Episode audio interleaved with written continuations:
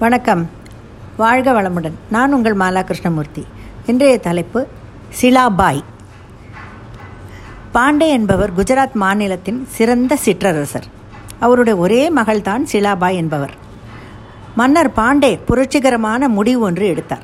தன் ஒரே செல்ல மகள் பத்து வயது நிரம்பியிருக்கும் போது குருகுலம் அனுப்பி கல்வி கலைகள் கற்க வேண்டும் என்று நினைத்தார். ஆனால் மகாராணியோ மகாராணியை சம்மதிக்க வைக்க பெரும் பாடுபட்டார்.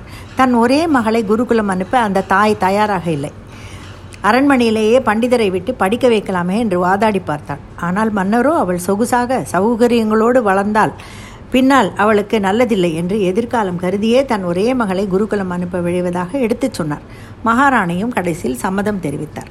இளவரசி சிலாபாய் இயல்பிலேயே படுசுட்டி நல்ல அறிவும் புத்திசாலித்தனமும் எதையும் உடனே கற்றுக்கொள்ளும் பக்குவமும் பெற்றிருந்தான் அதனால் குருகுலத்தில் தன் ஆசிரியர் கற்றுக் கொடுத்த எல்லாவற்றையும் மிக நன்றாக கற்றுக்கொண்டார் குருகுல வாசம் முடிந்து அரண்மனை திரும்பினார் அழகும் அறிவும் ததும்பும் இளமங்கையாக.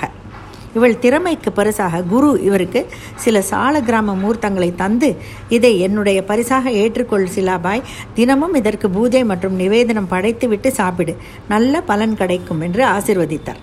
இவரும் சால கிராமங்களை பத்திரமாக பூஜை பெட்டியில் வைத்துக்கொண்டு தினமும் தவறாமல் குளித்தவுடன் பூஜை செய்து நிவேதனம் படைத்துவிட்டு தான் சாப்பிடுவார். பெண்ணுக்கு வரன் பார்த்தார்கள் மன்னர் பாண்டே. நல்ல வரன் அமைந்து திருமணமாகி சிலாபாய் கணவன் மாமனார் மாமியாரோடு புறப்பட்டார். வழியில் இவர்கள் ஒரு நதிக்கரையில் தங்கி மறுநாள் மறுபடி பயணப்பட தீர்மானித்தார்கள். சிலாபாய் வழக்கம் போல் காலையில் எழுந்து நதியில் நீராடிவிட்டு சால கிராமத்திற்கு பூஜை செய்தார். இதை பார்த்த புது கணவனுக்கு ஒரே கோபம். நேற்று தான் புது மனைவி வந்திருக்கிறார் என்னை கவனிக்காமல் பூஜை என்ன வேண்டி கிடக்கு? சால கிராமத்துக்கு என்று மனதுக்குள் ஒரே கோபம். இவள் பூஜையை முடித்துவிட்டு அந் அந்த அந்த பக்கம் சென்றவுடன் சால கிராமங்களை எடுத்து கோபத்துடன் நதியில் வீசிவிட்டான்.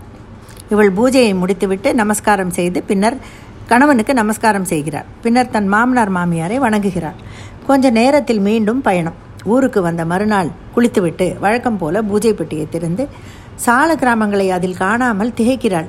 எங்கே போனது சால கிராமங்கள்? என்று தேடி பார்க்கிறாள் கிடைக்காமல் பூஜை நடக்கவில்லை. தவித்து போகிறாள்.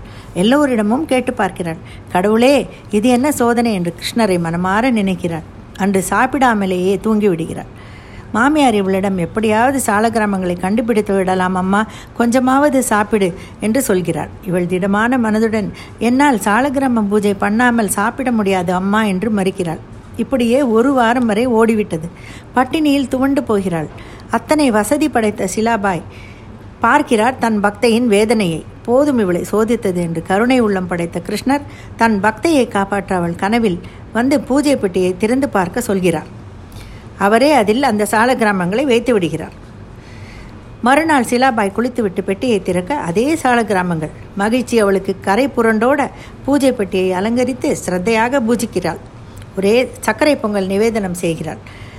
கணவருக்கு விஷயம் தெரிய நாம் நீரில் விட்டிருந்த சால கிராமத்தை யார் எப்படி கண்டுபிடிக்க முடியும் என்ற சந்தேகத்துடன் பூஜை அறைக்குள் ஓடி சென்று பார்க்கிறான். அதே சால கிராமங்கள் அவனுக்கு ஆச்சரியம் தாங்கவில்லை. தன் பெண்டாட்டி சிலாபாய் மேல் மதிப்பும் மகிழ்ச்சியும் உண்டாகிறது.